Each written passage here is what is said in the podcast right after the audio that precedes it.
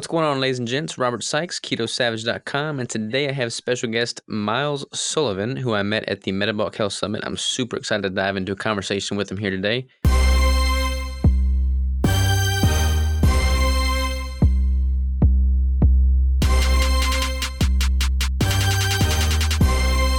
How are you, Miles?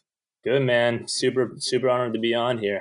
Absolutely, brother. I'm I'm honored to have you. So you kind of alluded a little bit um, to your story when I met you there in person, and I heard like the first thirty seconds of it. I'm like, man, I gotta get you on the podcast. So just kind of flesh that out in full blown detail, man. Like, let me know, let the audience know, you know, who is Miles Sullivan, kind of what what your beginning was, what your journey's been, and and what brings you into this space now.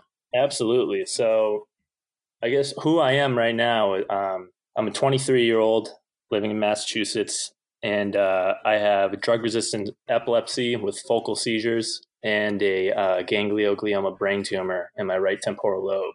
I guess how my keto journey started was um, three years ago. I was 20 years old, attending the College of Charleston in South Carolina, um, and I started having these feelings of vertigo and lightheadedness.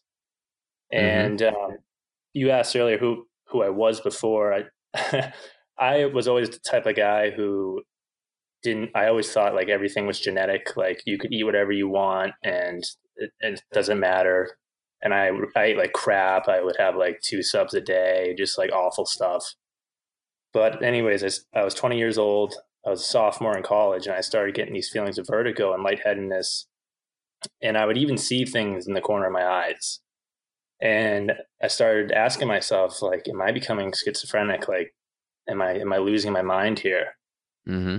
And so I went to a neurologist down there, local neurologist, and um, they tried to reassure me that this is like an inner ear issue. And I kept kind of hinting towards, you know, I, I think I need to get an MRI. They made me go see an inner ear doctor, and they said that there's nothing wrong. And I went and got my eyes tested. And finally, I got convinced them to get an MRI. So I went in for the MRI walked out, just a normal routine, walked back to my dorm room. And um, I had had MRIs before just from stupid stuff like roughhousing with my brothers and maybe like tore something in my leg and arm. And mm-hmm. I knew that it usually took like a week to get back to you from MRI result. I got I got a call the next day um, at 8:42 in the morning, February 15th in 2016. Um, and I had a voicemail and I was a college kid, so obviously I was still asleep for the call. And it said, um, "Hey Miles, we need you to come back in and go over your MRI results." And the the nurse just kind of sounded shaken. Mm-hmm. And um, so I knew right away something was wrong because they never get back to you that early unless something's there. So I called my mom and I said, "Mom, I, I think I'm going to get some bad news." And my mom being who she is was just super optimistic and said don't worry like everything will be fine.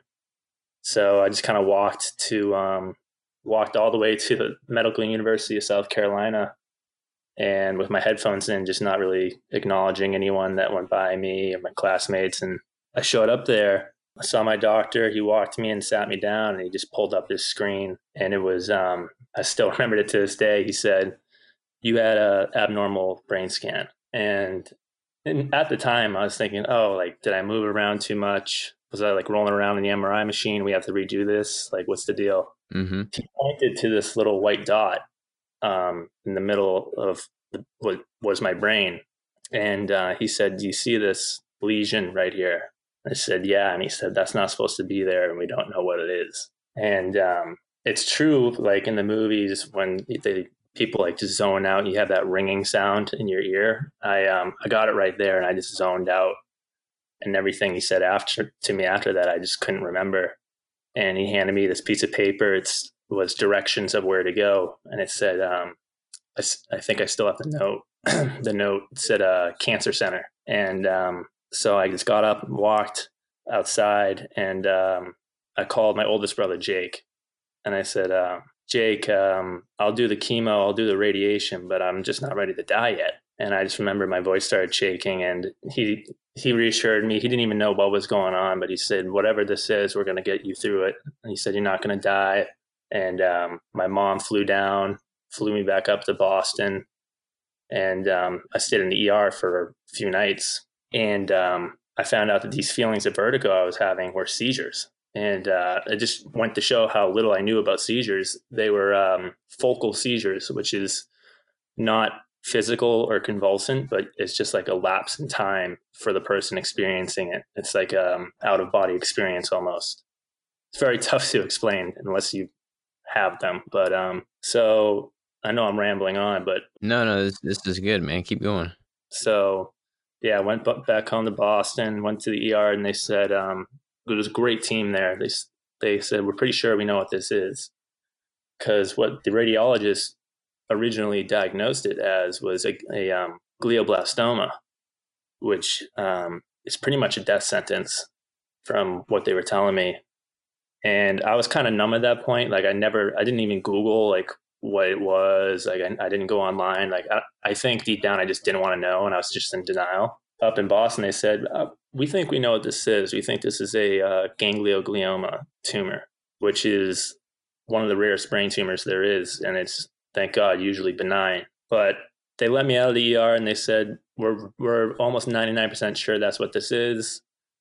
Here's some medication to try and control these seizures. Let's see how this works. We're going to monitor you, but your life's not in direct danger. So I went out, long story short, that was in uh, February. In that summer, in um, July, I finally met with a neuroscientist and they said, We've seen these turn into something that's not curable and we've regretted not operating on them. And we think we need to operate on this. So I went and got my second opinion to say the same thing. Went over all like the all the stuff like the caution of brain surgery, death, double vision, like all that stuff, but I didn't have a choice I mean, I obviously I had a choice, but in my mind, I thought, you know what, I got to get this thing out of there. I'm going to spend my whole life thinking what's going to happen. Wait, so they there was a five month lag time between when they said, you know, you should be good to go, don't worry about it, to now they're saying this is something we need to operate on. Yeah, yeah. So there, but the ER, um, I guess specialist in there, the neurologist said this. We're like 99% sure this is benign, so you don't. This isn't something that's cancerous and has to be operated on. It's crucial. So it's it's your choice if you want to monitor this. And I didn't dive right into brain surgery right away.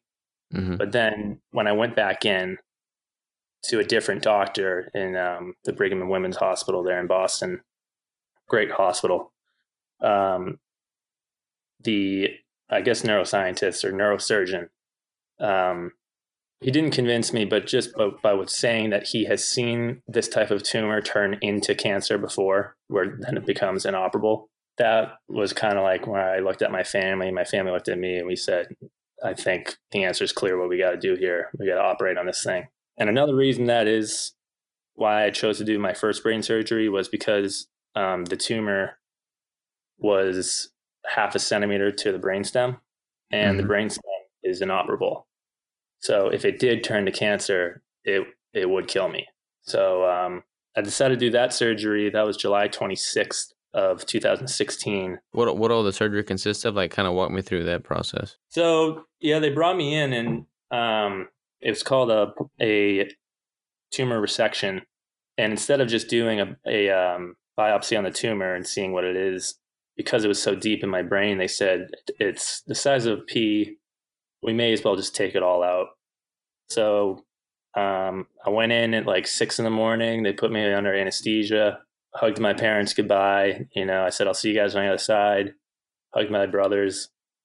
Um, they wheeled me in, and then you're just out. And um, what they did was they cut through. I don't know how into it you want me to get, but they um, they cut through my right side of my head with um, it's pretty advanced technology where I'm in an MRI machine while they're operating on me. And um, they went in, it was a 16 hour operation, um, which was really long. They pro- projected it to be about like eight hours. So my, my family was panicking, but um, I came out fine. There were no side effects from that surgery. Um, and they had to take, since it was so deep, they had to like take a part of your brain out the amazing part is, and that's a good question because I mean, I still even asked them, I'm like, I, have no idea how you guys did that, but it was um, mostly done electronically, where there's um, almost like wires that go in and separate parts of the lobe of your brain where the scalpel can get through. So they tried to be as least invasive as possible. So they didn't cut really any brain tissue on that first surgery and just took out the tumor. So fast forward a little bit from that, that that was a very quick recovery, surprisingly, um, physically, like pain wise. I was out of the hospital in two days, including the, the hours of the surgery. So 48 hours in the hospital and I was out. Wow. And uh, I know it was incredible. But um, I obviously had some short term memory issues and just was forgetful about some stuff. And I still am to this day, but just ex- more so then. Um, but what really happened um, about a month after was my seizures came back because they pro- they didn't promise that taking out the, the tumor would take away the seizures. They said there's no guarantee of that. We just need to get this out of your head because we don't want it to kill you. Mm-hmm. I knew that going in. So the seizures came back, and then they progressively got worse and worse. And I would have up to like seven a day.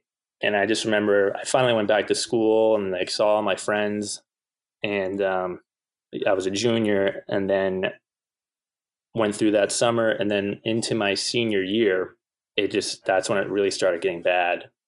And um, I just remember being in a library, and it just seemed like an earthquake was going on. And I had to sprint back to my dorm room and vomit. And um, I didn't know what was going on. I was like, oh, it's like, is the tumor coming back? So I went and saw an epilepsy um, surgeon, which I didn't even know they had. And um, he said that he's convinced that it was the um, tissue around the tumor was damaged from the tumor growing, and they needed to take that out to stop the seizures.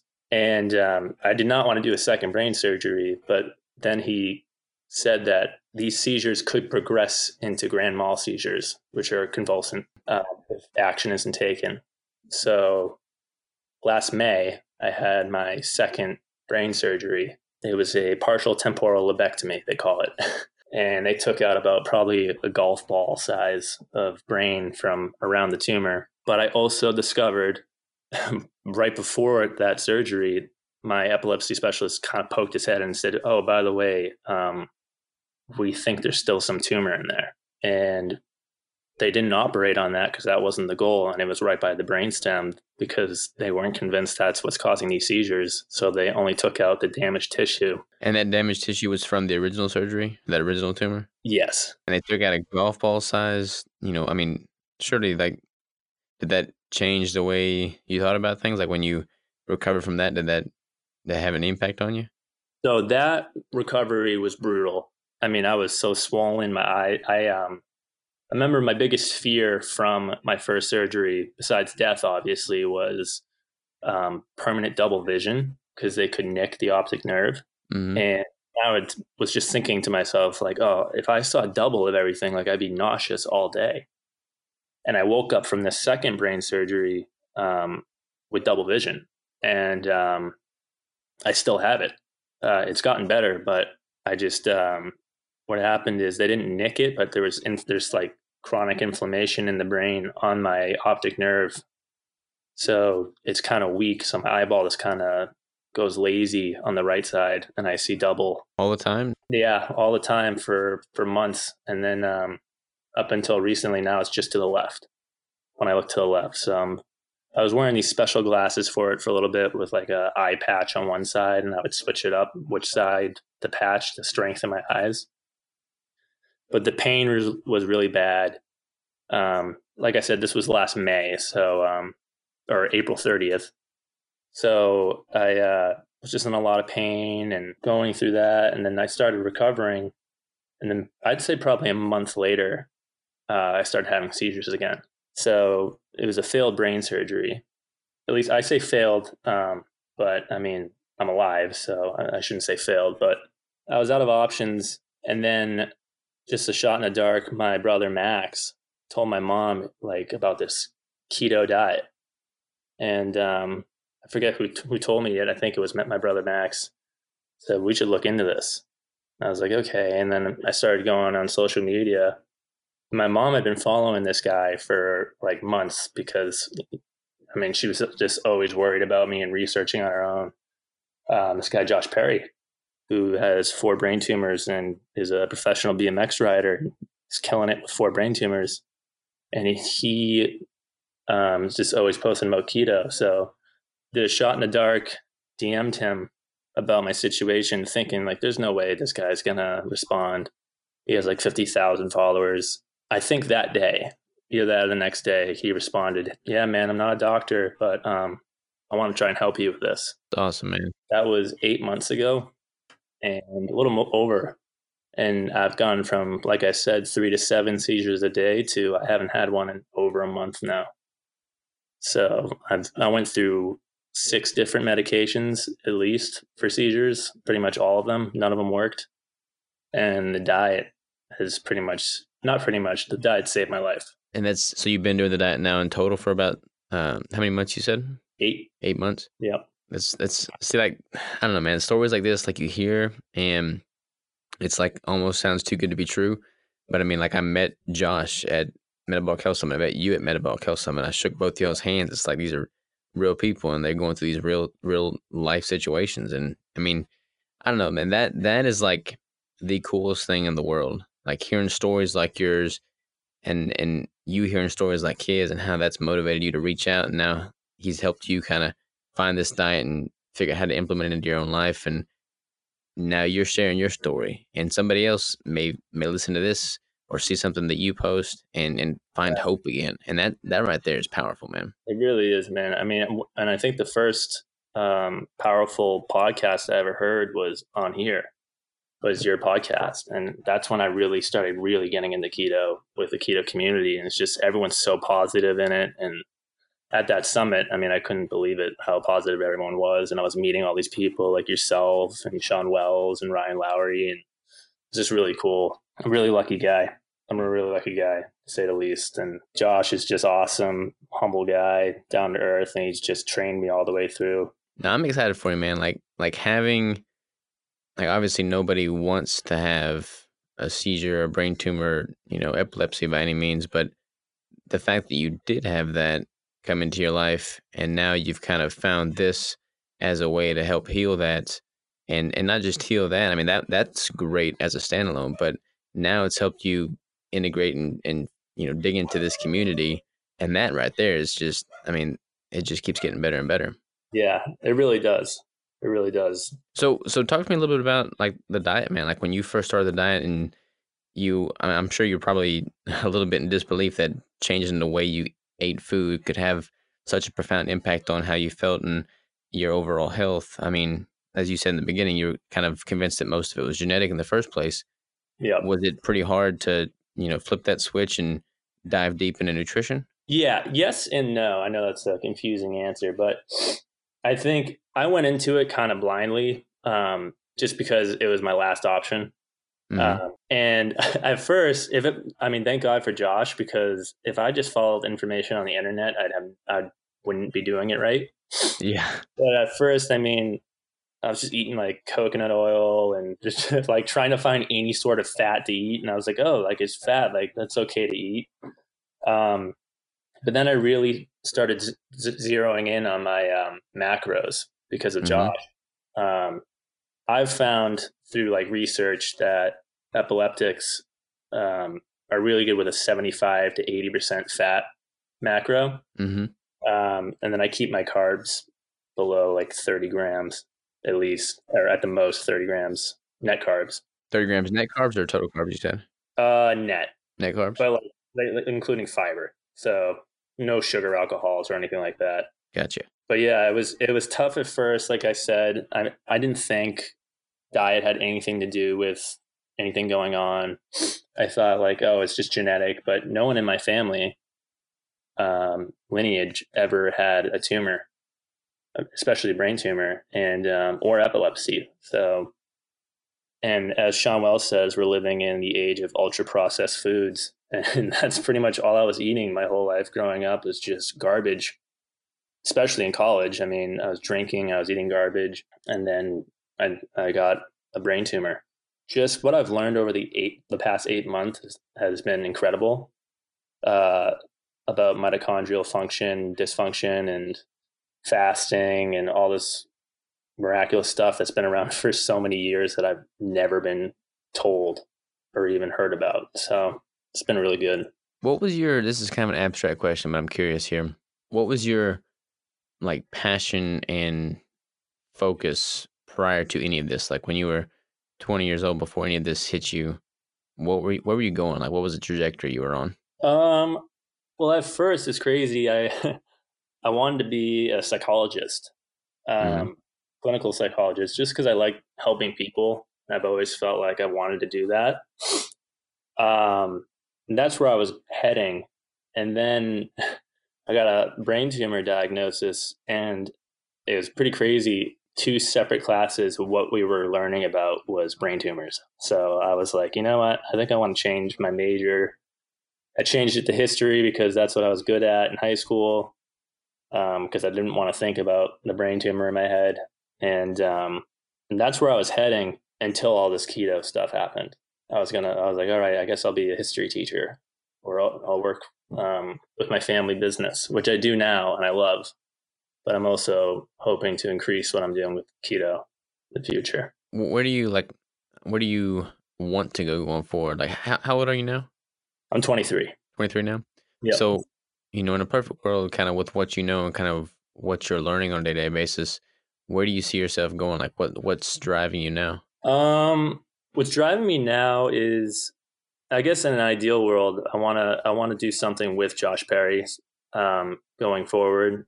We've mentioned like a speaking tour because um, that's what he does right now. Is he goes around and shares his story. But I think I can also offer my side, which is the epilepsy side, and just kind of spread the word of keto. Even though there's so many amazing people like yourself doing it right now, um, I think it's it's good for people to see living examples of um, mitochondrial dysfunction and metabolic dysfunction, like myself, um, and say, look, like this could help you. Mm-hmm. But ideally, I want to find a way to help people make a living doing it um, through keto. I just gotta find a way to do it first, but I've got some time. It's it's the coolest thing, man. Like when you're able to feel so convicted over something that you just want to sink your whole life into it, pour yourself and your life into it, and then see the fruits of that labor help somebody else, you know, whether that be sharing your story, going on a tour and speaking at events, um, or whatever that may be, you know, like that is the pinnacle of success and fulfillment in my mind. Like when you when you can see firsthand how what you're doing on a day to day basis is improving the life of others, you know, in, in ways they never even thought possible. Like, I mean, imagine if you had never heard of keto and didn't know it as as an option. I mean, you you right. would not be yeah you would not be in the place you are now. Um, but now, I mean, I think honestly, the reason this keto community has been so you know strong and and quick to grow is because once people experience it and see how profoundly it impacts their life like i was i was screwed up in the head i had like all kinds of eating disorders i just wasn't able to function um i mean i was i was just not in a good spot physically, mentally, or emotionally. And it, this was the pivotal factor that changed that. Like it wasn't the reason for all the change, but it was the pivotal factor that changed that, just as it sounds like it has been for you. And when you have that, and then you you start to compound that positivity, and just everything in your life starts to flourish. I mean, you can't help but not want to share that with somebody else. Then they start to experience the same thing, and then they're talking about it to other people. And I mean, the the the power of you know word of mouth and just spreading spreading the positivity and the good news is is hard to to to really dial in on and, and quantify but it is the coolest thing in the entire world man. Like i, I i'm just amazed and a constant of amazement every day. I know i know and it's continuing to amaze me every day and that's something i've learned it's not just a diet this keto it's um it's a lifestyle. I mean everyone is so positive in it that i've met and if one thing someone takes away from this, it's uh, to keep a positive mindset.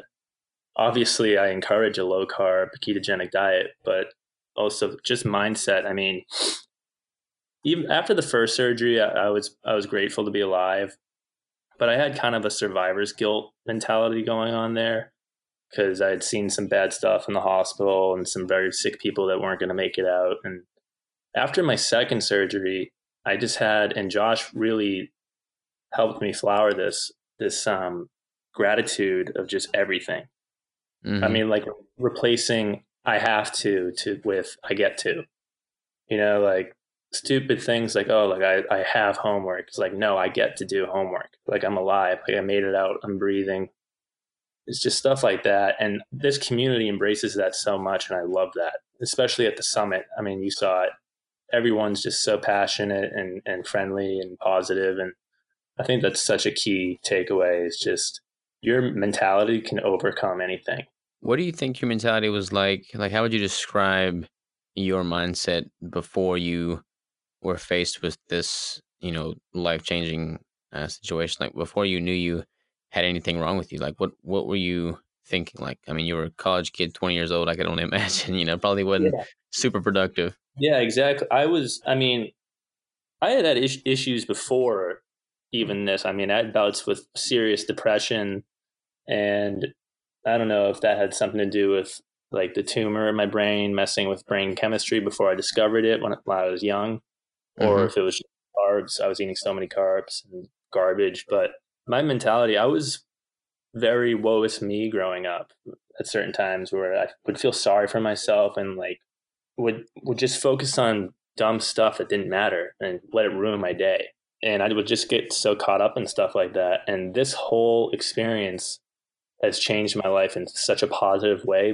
When people say like, "Oh, I'm sorry this happened to you," I I usually always say, "I'm not," because it's helped me so much in so many ways. Like I'm I've gained I've gained such a gratitude for life, but also just everything inside of life, just every little thing in it. And I try and work on that every day, just being present and working on gratitude. And so beforehand, my mentality was just garbage as well as, as well as my diet. But everything since has just been improving. You know, it's it's funny. I, I look at you know my life, look at your life. I look at um, like I'm, I'm reading "Can't Hurt Me" right now by David Goggins, and I, I just I look at the people that have had this total life switch and their mindset's just totally done a 180 degree uh, turnaround. And I feel like, you know, when you're when you're going through a hard time initially, or the first several times, it it just it, it's you just it just sucks. Like you have that "woe is me" mentality, and no matter what you do, it's like the world's out to get you. And when you're when you're like that, it's easy to fall into depression. It's easy to just live and breathe in the darkness, and the darkness just becomes your norm. And then you you start to not necessarily embrace it, but just accept it. And there's like no light at the end of the tunnel because like darkness is your home. And when I don't know what I mean, what whatever it is that that triggers that shift in thinking. I mean, it's a different, it's very individualized. I mean, you can't put a finger on it really. But once you have that, and you you really start to gain perspective on, you know, how much you can leverage the shit that happens to you and turn it into like a positive thing in your life that you can leverage and make into your strength, it's almost like you want more of it. Like you diagnosed with this brain tumor, you had the epileptic, uh, seizures, and here you are today, and you're not you're not regretting them. I mean, you're thankful for them. And I'm, I I think one of my main takeaways from this is that I hope people don't have to have life threatening situations to take life not for granted. Um, because that's what it took for me to finally realize how lucky and grateful I am for everything in my life. Um, but if I, I, I don't think I ever would have gained that if it didn't happen to me. But it, it doesn't have to happen to you to realize how lucky we are in just so many ways. And um, now I just let things. I think I say every day at least once or twice could be worse, just because um, it, it could be. It really could be. Um, so it's just I've gained such a great appreciation for everything, and I still work. I mean, don't get me wrong. I'm not perfect. I'm not. It's not like I'm going around every day like smiling. Like it's it's a continuous project to work on. Being grateful, and um, I still battle stuff sometimes, but you just got to go back and say, look, I could still be in that hospital bed. I could still be there. I could be dead, but I'm not. I'm here. Um, I could talk to great people like yourself. I'm lucky enough to do that, and um, I just love it, man. I love it. I think you know when when you when you have that gratitude and you you recognize that just simply being alive and breathing is is something to just really take in and and appreciate. Once you recognize that and you have that, it's it's hard. I mean, you're not perfect. Nobody's perfect, and you're still gonna have times where you're just pissed off and the day's just not going for you. But it's it's really hard to fall into like an actual deep depression once you, and you know, can fully appreciate life. Like once you appreciate life, I don't even know if depression's possible. Um, simply being alive is is a lot better than the alternative. That's so true. I mean, stuff that used to ruin my day, maybe even a week, now I just kind of laugh at. like I could stub my toe and be in like a lot of pain, and I'll just crack up laughing. And it sounds crazy to some people, but I'll just be like, I'm not gonna let this get me down. Like I kind of see it as a challenge. Look, I sometimes I put myself in that mindset that our life's trying to put me down right now. I'm I'm gonna fight that and say no. I'm just gonna smile back. And um, I think if we can all try and do that, that's a huge takeaway as well. Is just see it as a challenge. See it as someone. It's life trying to put you down. Don't fall for it. Fight back. Do you have any like like do you journal or do you um, write things down or do you have any like specific technical you know things that you do throughout the course of a day to you know show appreciation, gratitude, mindset, or anything like that? Yeah. So I actually Josh and um, Josh Perry and Ryan Lowery actually got me onto the gratitude journaling where mm-hmm. you come up with three things you're grateful for every day, and then what would make today awesome, and I am uh, affirmations. Um, so I do that. I, I try to do that every day, and that's made such a positive impact on me. You know what yours were for today? Uh, yes, today today was uh, an easy one for me. I try not to repeat myself every time, but today I said I was grateful for my girlfriend yesterday was her birthday. We had a great night. Um, my family, and then I also said I'm grateful that I get to be on a podcast I've been listening to for, I guess, eight months now. Um, just like I'm like starstruck being on it, but um, so that's what I was grateful for. No, that's awesome, man. I um, I, I need to get back into it. I, I was doing that for a while, and then I just I don't know what I've got an issue with writing. Like I, I, I tend to start writing, and then I just wind up stop writing after a couple months of sticking to it. But I think, you know, just simply having a gratitude journal is, is probably the single best thing you can do for your yeah. sanity because it's hard to be mad, mad at the world or mad at the day when you when you can reflect on a tangible thing that you're you know grateful for like it's hard to be a mean bad pissed off person when you're happy about something in life you know yeah especially if you can see it on paper too i mean and you can see the things that you have in your life that you should be grateful for. I think, and especially in the morning to start off your morning, I think that's a great thing to do. I think I'm gonna start doing sticky notes. I feel like if I put sticky notes on my bathroom mirror, I feel like I could stick to that. stick to that better. I just do that at my office too. So I'm just yeah, I'm having a happy day. Just look at that stuff. Yeah, absolutely, absolutely. So, so tell me, man, what what is a typical day in the life now, like with the with the nutrition? Like, let's dive into that a little bit. What are you doing? You said the the higher fat ratio, seventy five to eighty percent. Kind of expand on that um, with regard to to what you're doing for nutrition.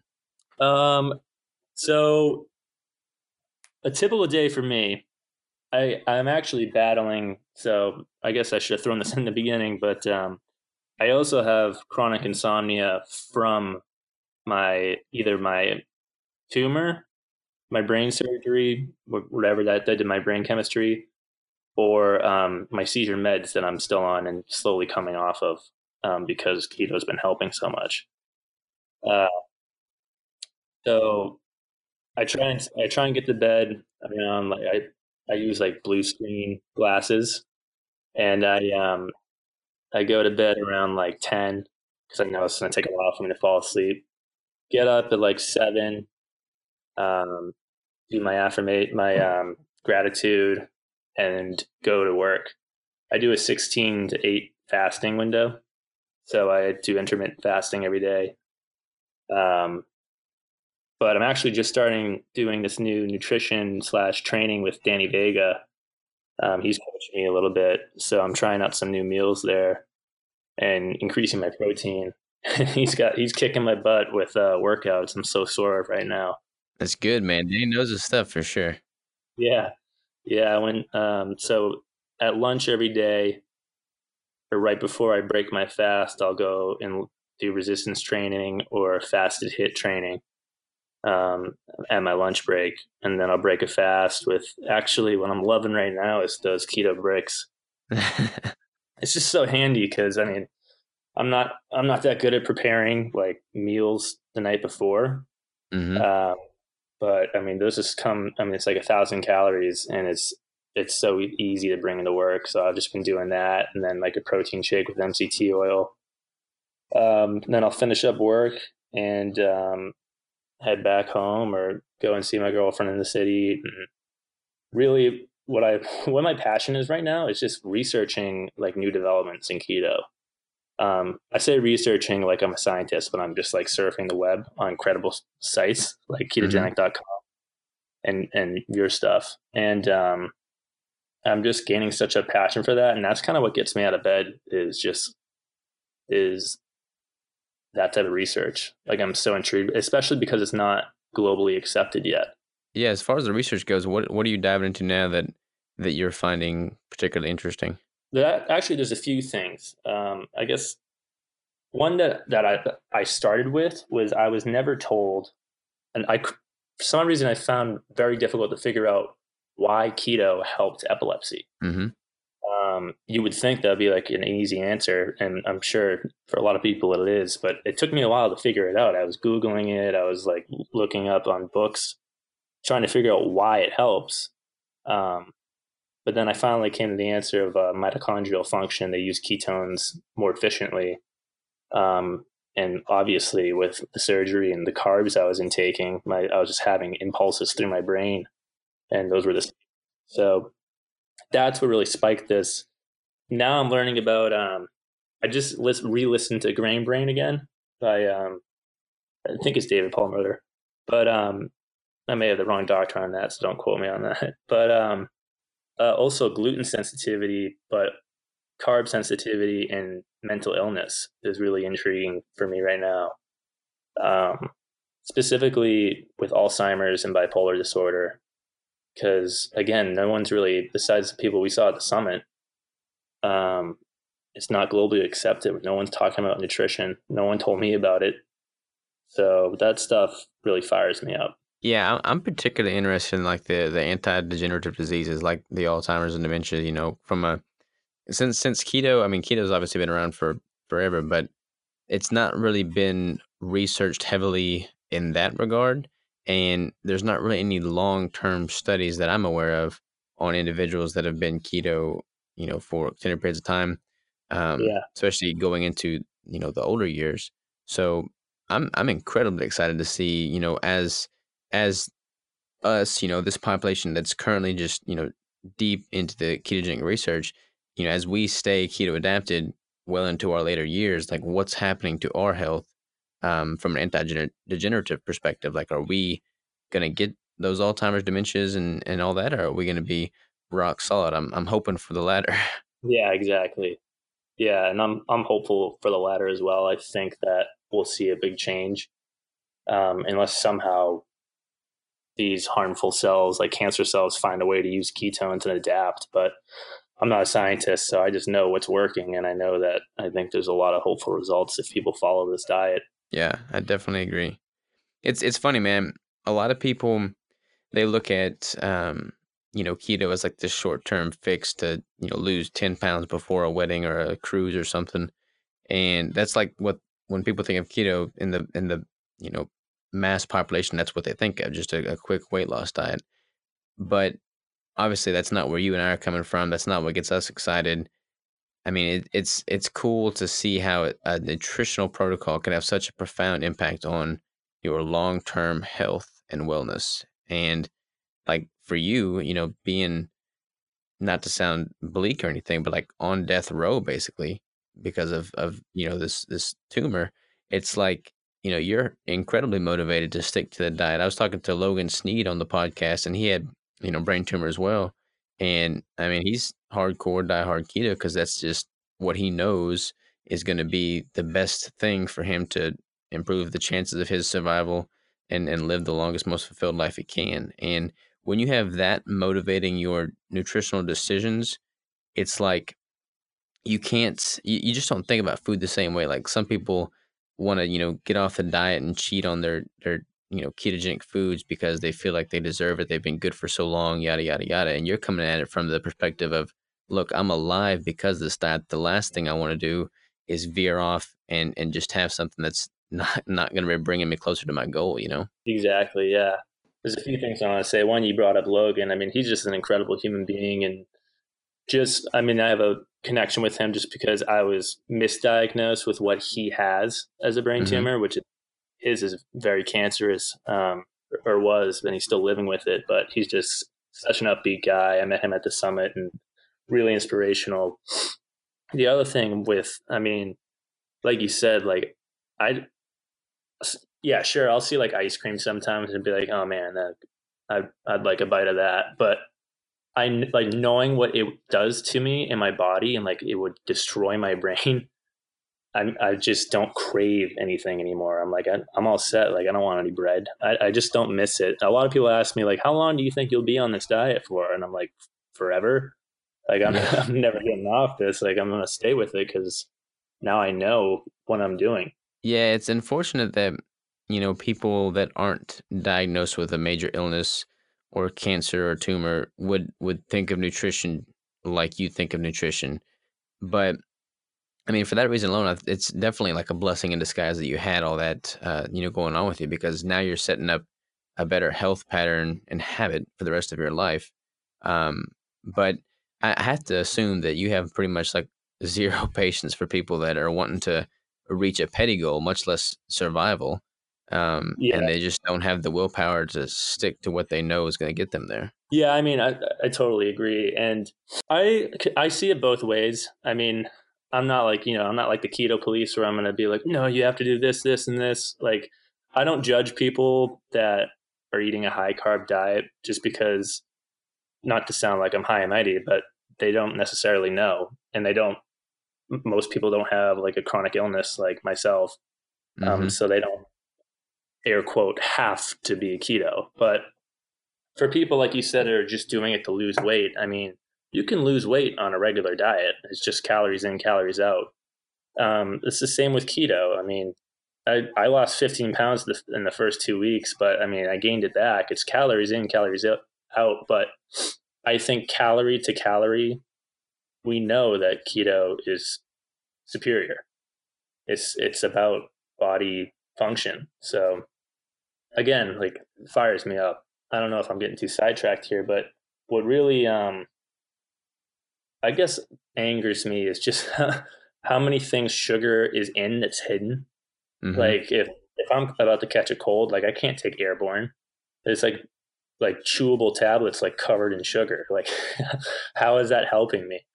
So there's just like crazy stuff that I didn't even know has carbs or sugar in it that I have to like avoid. But I've, now that I know, like it's it's easy to be keto. I was just in Japan for uh, ten days and just brought some MCT oil and just knew what not to eat. I had fish and would fast if I if I couldn't eat something at dinner, and then I stayed in ketosis the whole time. So, like you said, zero patience. Um, Josh Perry always says excuses piss him off. So yeah, I totally agree. There's no you can never come up with an excuse that oh I couldn't do this because of that. Yeah, and and I like you said in the beginning, I don't ever want to be seen as a like a keto police either because I'm I'm not like I I do not put myself on a pedestal. I have and no right to judge people for what they put into their mouth. I'm just coming at it from the perspective of you know people people want things in life. They want you know seemingly simple things such as six pack abs. They want seemingly grand things like, you know, independent individual wealth and success and a, you know, booming career. Like people want all different kinds of things. And it, it amazes me that people have the audacity to want and strive for these things, but they lack the willpower, the discipline, and the consistency to put in the work to get those things. And from a nutritional standpoint, you know, the you only have one body, period, you know? You only have one life. And I just am saddened more than anything. It's honestly just I am saddened to see people throw that away for a short term, you know, dessert or like a short term win or just something that doesn't matter. Like it has no weight in the grand scheme of things. And I don't know if it's because they don't believe in themselves. I don't know if it's because they just they don't feel like they can they can achieve that goal.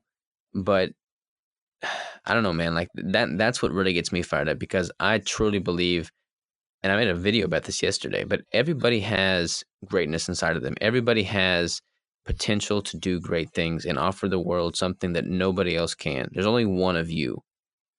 You owe it to yourself.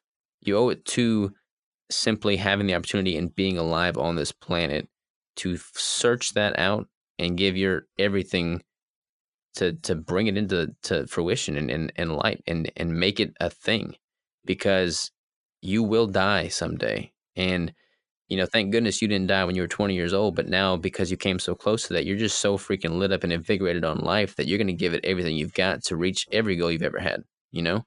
And that's awesome to see. Yeah, 100%, man. And I mean, thank you for saying that. I, I couldn't agree any more with that. I mean, I have goosebumps over here because just so many, like, I hate seeing people throw it away. Um, I'm sure we'll touch into this, but I, I get very frustrated. Well, I try not to, but I'm still frustrated with the medical community and how I, I was never even told about this until after two scalpels were in my head. You know what I mean? Just to think that there's so many preemptive measurements until I have to, you know, do these two risky operations, which I still have permanent, well, hopefully not permanent damage from, but I'm missing a chunk of my brain and I still have double vision. And going on this diet could have just, you know, stopped it altogether.